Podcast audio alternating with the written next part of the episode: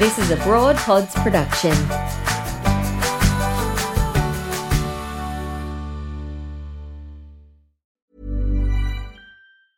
It's that time of the year. Your vacation is coming up.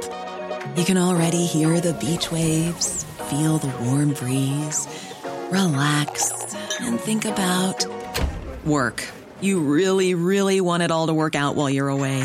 Monday.com gives you and the team that peace of mind. When all work is on one platform and everyone's in sync, things just flow wherever you are.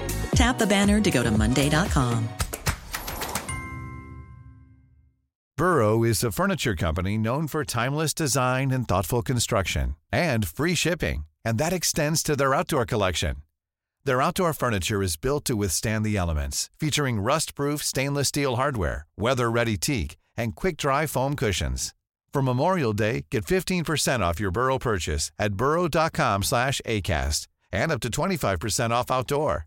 That's up to 25% off outdoor furniture at burrow.com slash ACAST.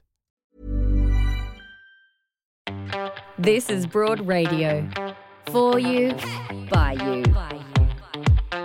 More of us. Broad Radio. Here for more.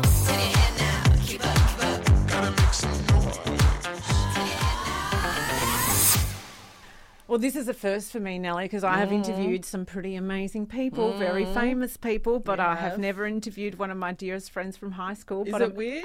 no, I'm thrilled because Oh, I thrilled. adore her. Yeah. She's one of my heroes, and uh, today, not just as one of my friends, is why we're interviewing her. She's the CEO of Community Refugee Sponsorship Australia. I'm so proud to call her my friend, Lisa Button. Hello, darling.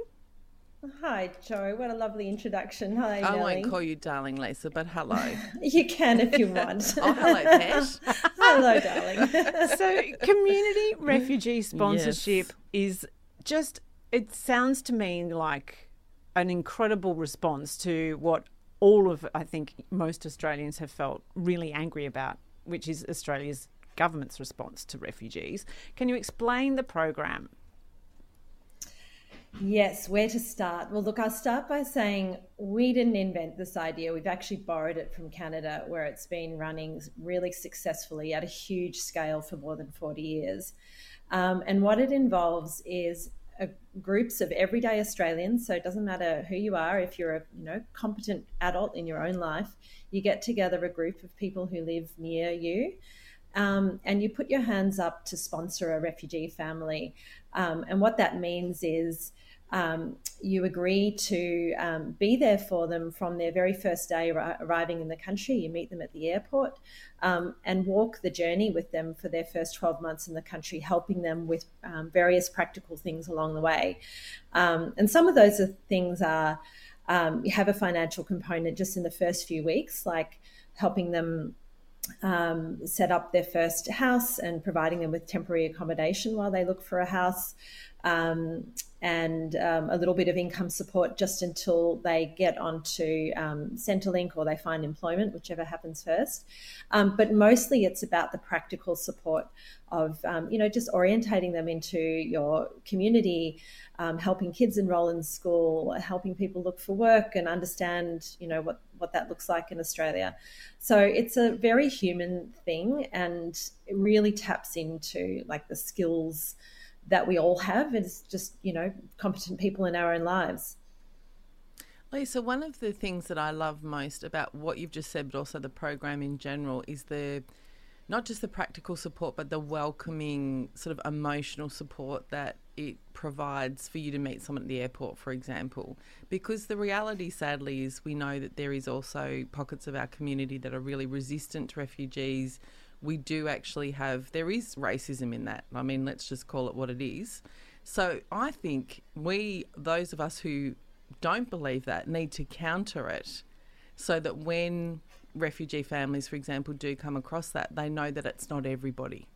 You know, that they know that they are welcomed by some Australians, hopefully most Australians. Is, is that, does that make sense? Absolutely. I think that's so true. There's that welcome of, of, you know, it's not about government saying, here's your visa, you can come. It's actually about people there at the airport with, you know, a bunch of flowers and a warm hug saying, you know, welcome to Australia. We're here to um, to welcome you and, and support you. Um, but it's also there, there's this ripple effect, which to me is one of the most exciting things about, about it. Like I've got a, a friend who's been involved in. Um, we ran a, a, pilot program that started a few years ago, and she got involved, and um, she was quite, you know, passionate about supporting refugees. Her dad, not so much but he became involved because he got drawn in through through her involvement. He just wanted to get his toolkit out and um, assemble IKEA bunk beds, um, and he's become wonderful friends with. Um, the Afghan refugee who um, my, my friend and her group supported, through the act of helping them build their IKEA furniture and using his ute on the weekend, you know, he just wanted to do something practical. And I can't imagine, he certainly wasn't racist to begin with, but racism thrives when people don't know each other as people. Correct. Um, as soon as you have an opportunity to actually get to know someone as a human, I don't think very many people are, um, you know, inherently racist. They're afraid of the unknown or they believe, you know, simple stereotypes about people they've not met. Um, but yeah, this this really breaks that down. Mm. I think too, people generally, if they haven't taken the time to investigate what happens for someone who is a refugee normally, mm. they wouldn't understand how little support there is. Yeah you know the stark difference i think people have this assumption that mm. oh if they come then suddenly mm. they're given all of this someone from the government meets them oh, yeah, and they get unemployment and benefits beds, and yeah. suddenly they're getting mm. the things that they don't deserve because they've yeah, whatever all this strange mm. rhetoric that isn't based in fact and now hopefully there's a different pathway that people can kind of see that oh no it's just it's just a kindness that we're offering isn't it mm. Yeah, absolutely. I mean, there are some, you know, we've been, we as a country have been settling refugees for a long time, and there are programs that are government funded that provide case management support for people when they arrive. But it's somebody behind a desk um, doing the very best they can, but, you know, providing support to dozens of individuals, and they can't, they can't get up and ride the bus with someone. They can't um, invite them over for a cup of tea on the weekend and just have a chat. Like it's it's just not within the realm of possibility as a professional caseworker. So it's injecting that human element into it all. And and we know, I guess you know, we all know from our own experience, so much of the good stuff that we achieve in life we achieve through the support of our networks, whether they be you know friends or family or professional networks. Um, and when you arrive in a country for the first time, and a country that you haven't necessarily planned to migrate to, this is one of the misconceptions about refugees. Sometimes this is Australian perception that there's, you know, millions of refugees in the world and they all want to come to Australia and that they've, you know, they're hell bent on getting here. The reality is, most refugees, all they want is to go back to where they grew up and rebuild their lives. And that's not a option, obviously, for them. And so the second best option is to get an opportunity to rebuild your life in a, a safe new country. But you know, you haven't been they haven't necessarily been researching Australia and you know life in Australia and learning English for years and years and years because they had planned to be living happily and peacefully in the country that they were from originally.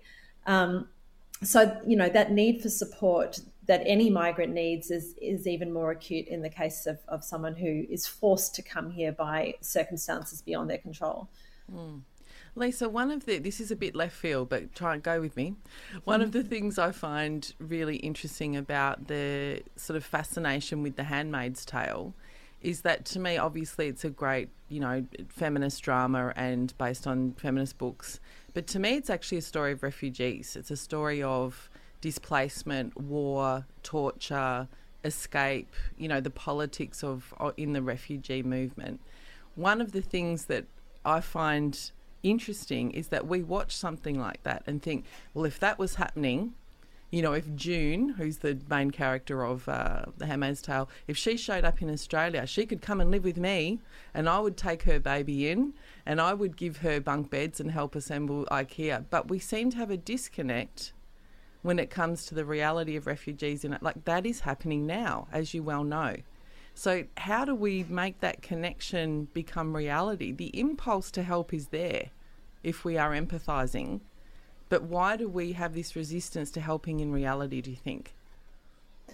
I think it's because, well, part of the answer to that is um, because while Australia does welcome a certain number of refugees every year, and they're out, you know, in our communities, working um, in businesses, you know, doing doing their thing.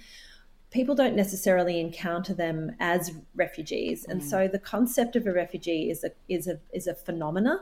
It doesn't have a human face for a lot of people, um, and you know, shows like The Handmaid's Tale, it puts a human face on um, on the phenomena and really sort of triggers that empathy. Um, and I think one of the things that is so exciting about like what's happened in Canada, it's estimated now that one in three Canadians have come into contact with this program over there, a refugee sponsorship, and that means that one in three Canadians um, is either in touch with someone from a refugee background, knowingly knows mm. them as a refugee, or, or you know, or knows someone who's closely in touch and is hearing those stories.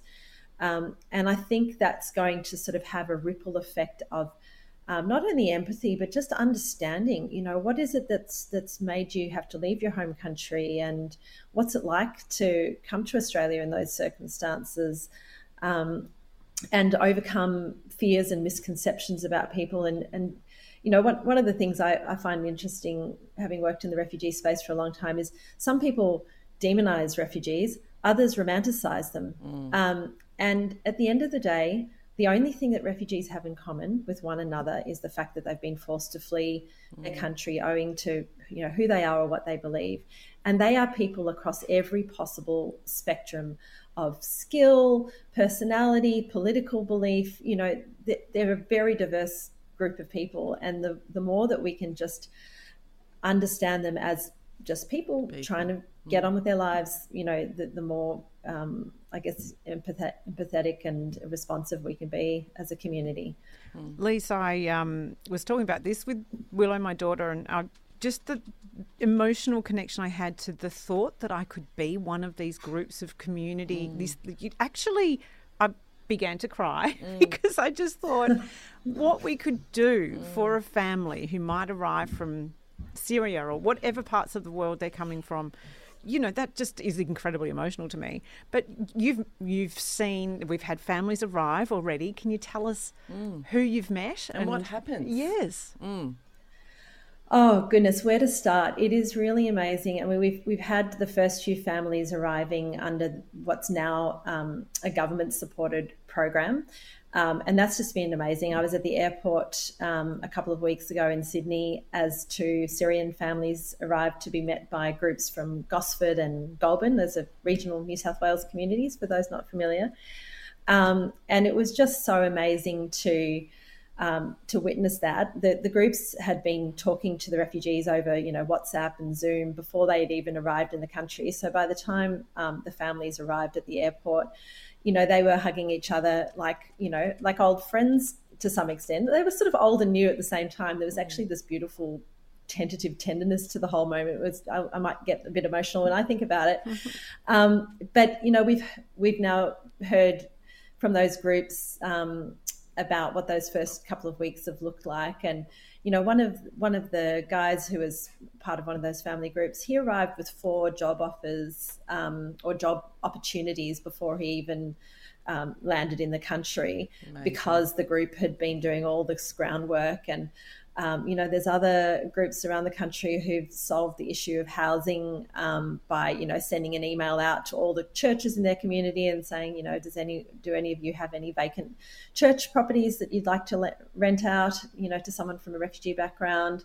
Um, one of the families had um, they found out they realised that the the the daughter um, of sorry one of the groups realised that the daughter of the refugee family was celebrating her sixth birthday like three or four days after arriving in the country. Um, so they organized this, you know, birthday party for this little girl, and they found um, they went and looked in their own community for someone, uh, a family with an Arabic speaking background, so that not only would she have um, you know, the support of their broader group, but kids her own age that she could speak to in her first language. And they had this beautiful little birthday party for her, which I think the family was incredibly mm. touched by.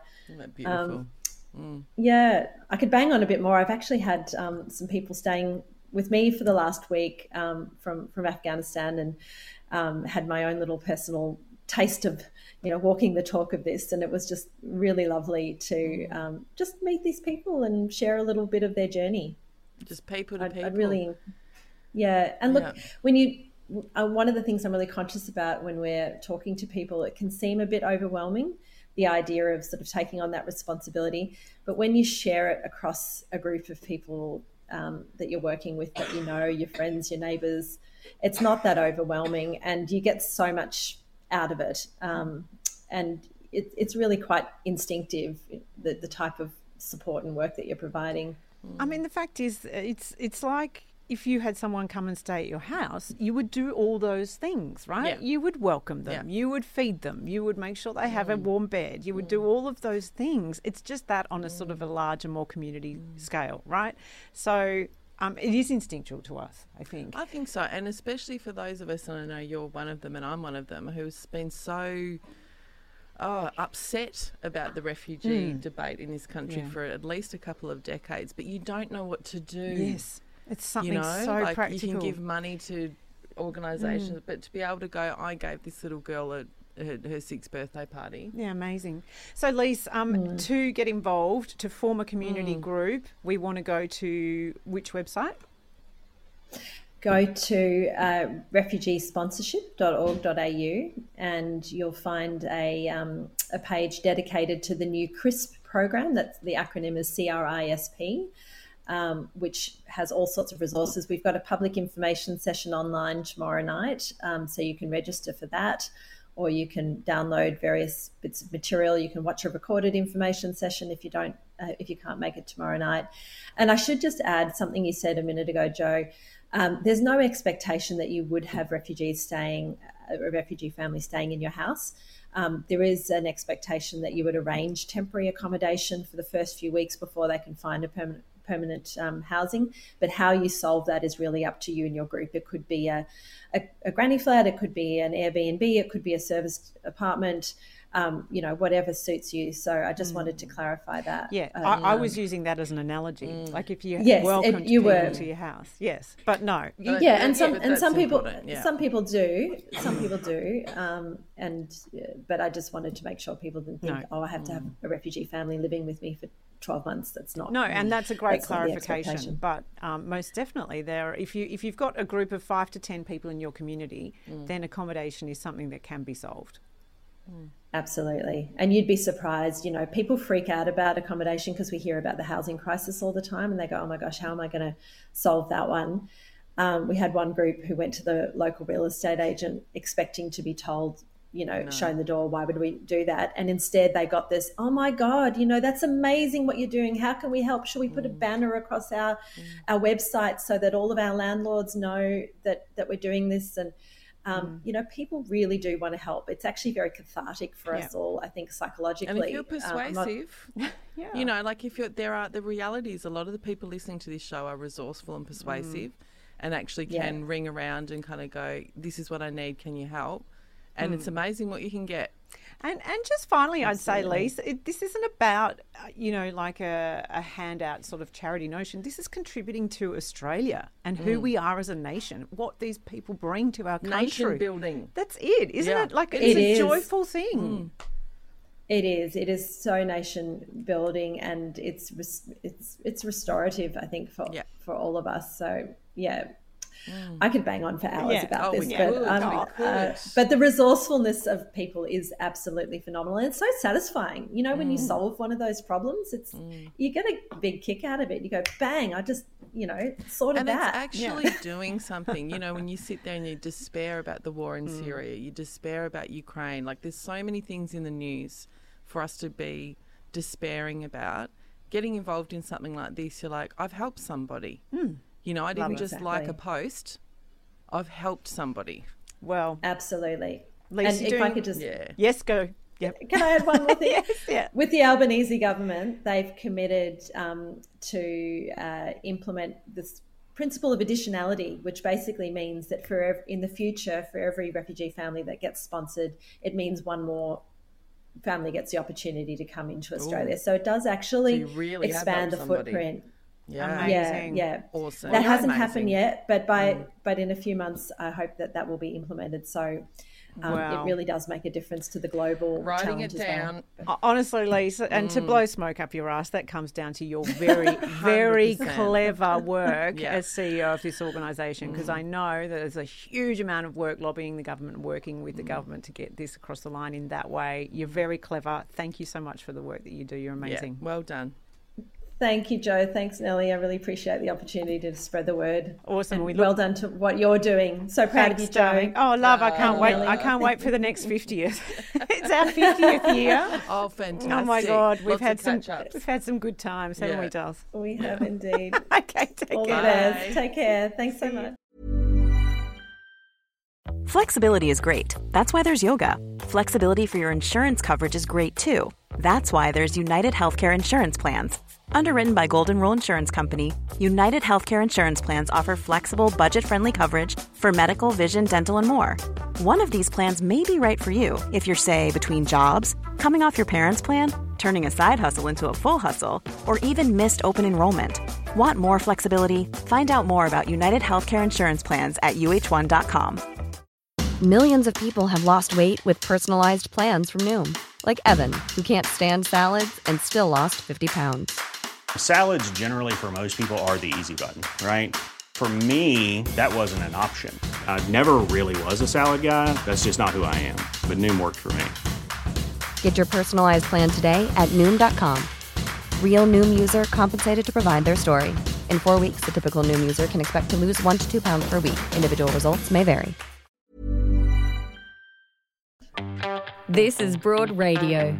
For you, by you. More of us. Broad Radio. Here for more.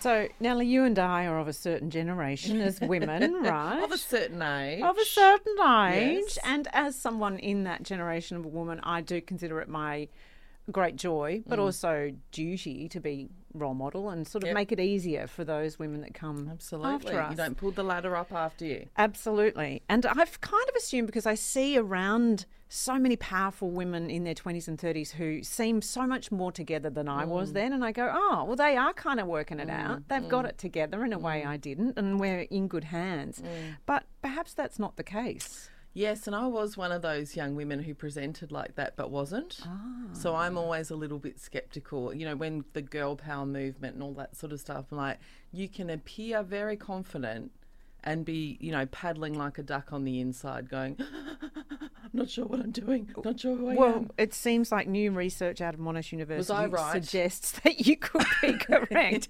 this re- this study is called Young Women Choosing Careers Who mm. Decides, and it shows that young women in many instances, instances don't have the optimism no that we had hoped for them. Mm. And to tell us more, we're joined by lead author and senior research fellow at the School of Education, Culture and Society at Monash University. It's a very grand title, mm. but well earned, I know. Dr. Joe Gleeson. Good yes. morning, Joe. Thanks, Joe. Thanks, Nellie. It is a very long title, isn't it? Yeah. oh, well, I was just going to call you Dr. Joe, normal Joe, Dr. Joe. There you go. Yeah. Yeah. Um, Works for me. Yeah. Yes. So this study, very interesting. Yeah, it shows that uh, women we assumed ha- at the moment have more opportunities and freedom and feel like, yes, mm. I've got all mm. these choices ahead of me. Isn't that great? But that doesn't translate into a great deal of confidence.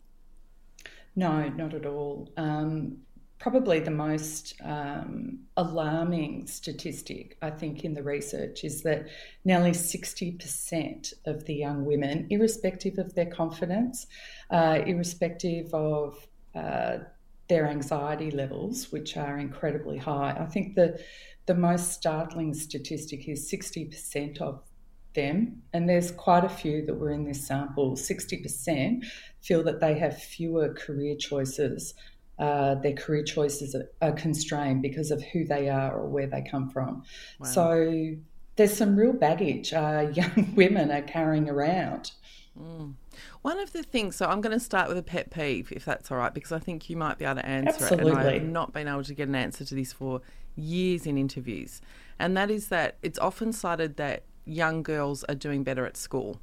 You know, and there's almost a suggestion, well, it's not almost, there's a suggestion that boys are being left behind, that the education system's too tailored to girls. There's kind of an assumption that we should feel sorry for boys. My view is that young girls do better at school, then they do better at uni, then they still get paid less and don't get the jobs they want. Like that's the rest of the story. So when you say young women have anxiety about their jobs, isn't that actually reality? Yeah, so I'm I'm with you. Um, so my view is that, look, compared to a generation ago or, or a generation past, um, yeah, young women comparatively are doing much better at school, mm. um, and they, there's more of them in school. There's more of them that are staying to year 12. There's more of them in higher education. Um, but yeah, the story is is that women, um, you know, all the way through tertiary education, and whether that's into a training pathway or a graduate employment pathway, uh, or it's an apprenticeship, or, or, or whatever the pathway, young women, it takes them longer to find work that is related to their study or their training. Um, it takes them longer to be full time employed, and it takes them longer to get pay uh, parity, mm. if in fact they ever do, which we which we know that they don't. Women are also overrepresented in sectors like health, like hospitality, um, like uh, service type industries, and we know hey, we've just seen it for the last two and a half years that, that women are far more vulnerable mm. um, in the workplace than men. And yeah, sorry, can I just follow up very quickly? Because the reason I asked that question is that when we hear young women have anxiety, I think sometimes yep. we think it's irrational mm. and we think they're worrying about nothing. Then you go, no, actually, if you do go into teaching, for example, you are going mm. to be less likely to end up an AP or a principal if you're a girl. This this fear Absolutely. is real. Yep, this fear is real. And I think what's loud and clear in the research is that the young women, um, there's a lot of pressure on them, or they feel that there's a lot of pressure on them to choose certain pathways because they want to please others, because oh, others yes. have expectations of them. Mm. And that, in and of itself, is creating significant stress for yep. them. So, um, there's there's statistics that sit behind some of uh, the outcomes that were presented in the report that the young women just don't feel as if they have control of their own destiny, and that worries me greatly. Mm. That worries me greatly because it's starting in early high school, and we can only assume that that's being carried forward uh, through other significant milestones. It's it's deeply concerning to me that young women feel that. And I think the frustration too is that, um, in a way, I go, oh well, our generation has failed then, right? Mm. Because because they're feeling exactly the same way perhaps we mm-hmm. did,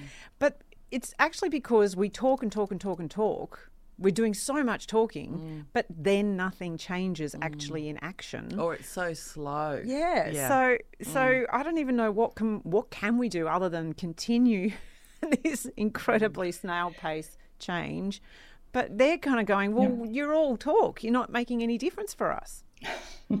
well, firstly, there isn't that much talk. Um, as I, am going, uh, well, Jo, I know bubble. that you're I'm a mother. A of talk. Mm.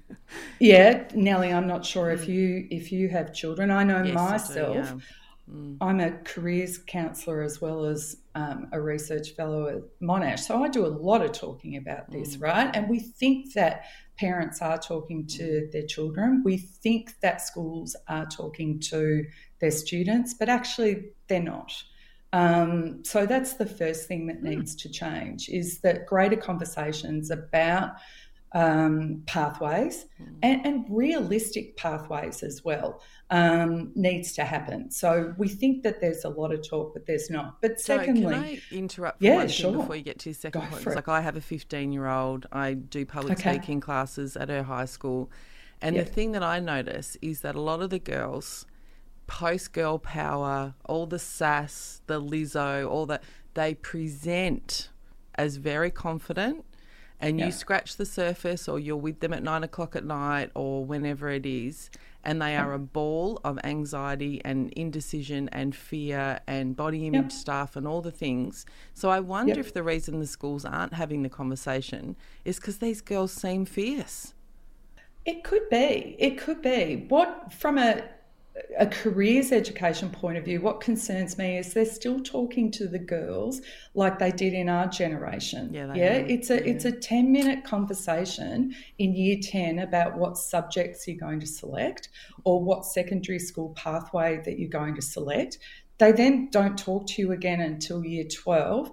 And in year 12, it's like, well, what university are you going to? Mm. Like, I've got some horrific stories of the lack of support or the assumptions that are made within careers education programs um, based on socioeconomic status about what information the girls will get and what they won't get. Mm. And gendered. It's still gendered, consciously Very and unconsciously. Gendered. yeah, absolutely. Very gendered. And sorry, Very I interrupted gendered. your second point. What was your second point? Oh, probably well, we can't it. remember my second point now. got that kind of memory, sorry, Nellie. Sorry. Oh my god! No, the second point. The second point was really look careers education. You know, it's it's connected with what I just said. Then is that the careers education advice and, and the structure of careers education within schools hasn't really changed um, over decades, and and that needs to change. There needs to be broader ways of connecting.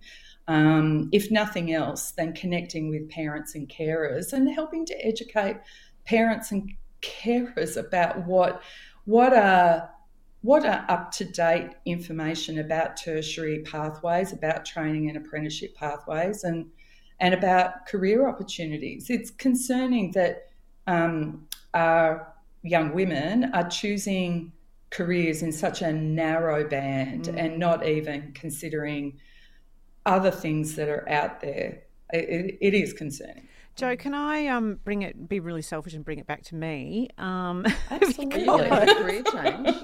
no, no. Um, we at Broad Radio, I've been speaking with um, the National Association of Women in Construction, NAWIC. They're incredible, mm-hmm. right? And one of the yep. things, their challenges is to get education into schools and to girls to yep. understand that construction and engineering is a career pathway mm. because it's still, that conversation is still not being had. But I kind yep. of go, okay, we've all always said a thousand times we all say you cannot be what you cannot see. Mm. Is it as, is that still valuable for us to show stories to demonstrate situations in which women have come from every different background and done the thing? Is that still of value? It is absolutely of value. And but those conversations don't need to just happen with the young girls. They need to happen with their social networks as well. Like there's so many stories where a girl might be inspired at school, maybe uh, an alumni student comes and speaks about the fact, you know, to roll with this uh, scenario, the fact that they've got a great pathway uh, in construction or in engineering, and she goes away inspired and she goes home and she might talk about that with her parents, and her parents uh, will sit there and go, "No, you don't want to do that. Mm. You don't want to be." You don't want to be on a construction site. No, no, no, no, no, no, no. You need to be a nurse or you need to be a teacher.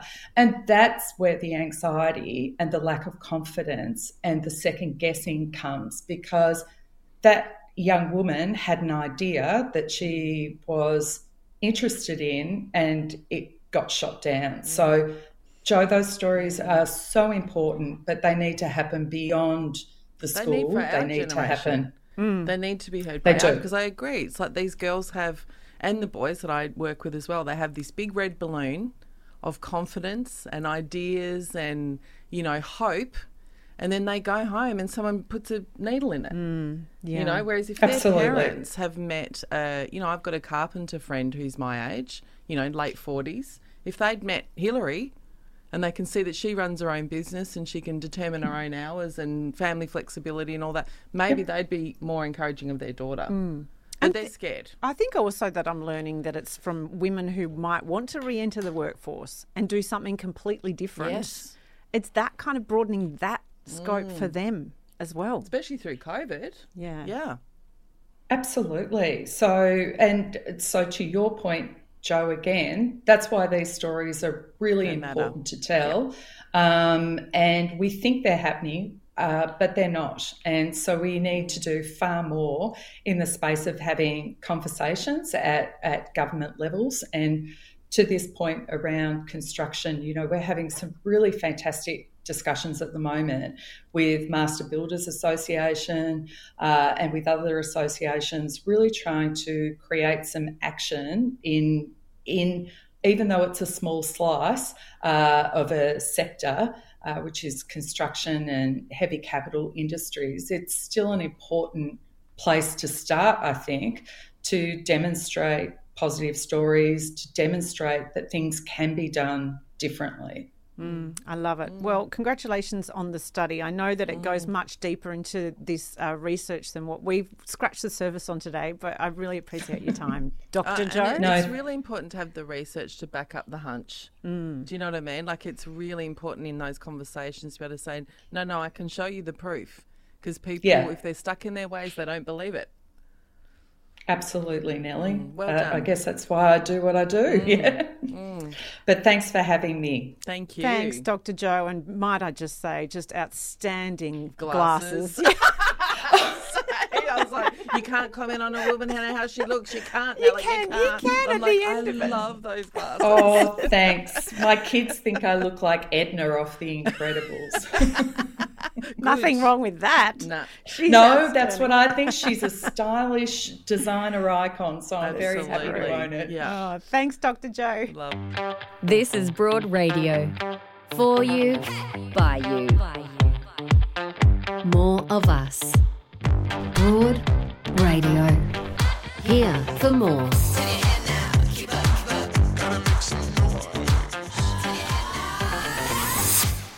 Oh, no, we've gone over uh, time as always because oh, I well. just love this so much. Yeah, but, fun, oh, fun. I'm, yeah. We're just having these comments because my daughter's 15. It's like vet streams, VCE streams, you know, career possibilities. You realize, like, it really taps into your own anxieties and fears. I think there's still a lot of parents who are really um, scared about vet, vocational Mm, education and training. And the options that that presents, like when um, she said, when Dr. Joe said, "Oh, you know, designer," my daughter's interested in being designer. That's a vet stream. Yes, yeah. You know, but for a, for a middle class family, the the anxiety. It's so "You've gotta go elitist, isn't gotta go to it? It's so It really it's is. so based in It this really is. absolute snobbery around. class, mate. It's, terrible. class. But where do you begin, right? Because my daughter's thirteen, and I've I've asked her many questions, right? You know, what lights you up, and what Mm. Yeah. do you really feel? And she, yeah, the the level of choice is overwhelming Yeah, as well. is, So where do you begin with that conversation with your daughter? I daughter? think you. I begin with her by going, "What What do you really like doing?" Mm. And then we start talking about the practical stuff. In her case, and it might be the same with Willow as well. She's got health issues. Mm. So when we talked about um, fashion, for example, I'm like, we need to think about the practical reality of whether you can stand up all day. She can't stand up all day. So she can't cut patterns and things like that. Now that's a quite an extreme example for with someone with an illness, but it'll mm. be the same for kids in different ways. Can you concentrate that much mm. if you want to be a game designer? You know, can you handle being around people that much if you want to be a teacher? What's your personality and likes? Yes. Start there. But that's so interesting because Dr. Joe says that women are young women are limiting themselves because who they who they perceive themselves to be and Mm. where they come from. So that's a really subtle conversation, though. It is a subtle but I think I mean personality. Like I'm a people person. right. You know, so if you say to me, let's look at all career options where you're around people a lot, I'm fine. Whereas I think we say to a lot of young girls who are not people people, go into nursing, mm. go into teaching. Mm. You go, that girl's going to be around people 12 hours a day and lose her mind. Mm. She'd be better off being an engineer. where she has to consult with a couple of people a day at tops. Yeah. You know, we've got gendered assumptions that all girls are sociable. They're not. I You can know? guarantee that's not the case. or if a young man doesn't have social skills, Yeah. for the love of Jesus, don't send him to be a GP. You know what I mean? Like, yeah. Actually, start with who you are and build from there. I think. yeah. Well, um, as always, a joy to have you. So much fun. Thank you. Show.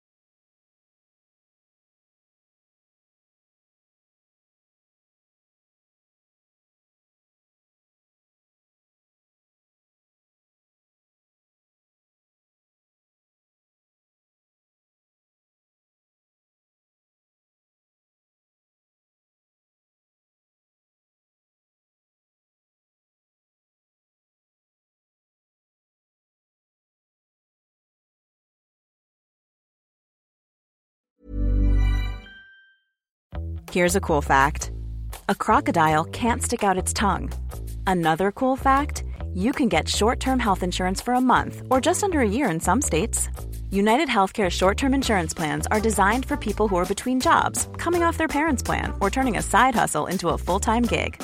Underwritten by Golden Rule Insurance Company, they offer flexible, budget friendly coverage with access to a nationwide network of doctors and hospitals. Get more cool facts about United Healthcare short term plans at uhone.com. Hey, it's Danny Pellegrino from Everything Iconic. Ready to upgrade your style game without blowing your budget? Check out Quince. They've got all the good stuff shirts and polos, activewear, and fine leather goods, all at 50 to 80% less than other high end brands. And the best part?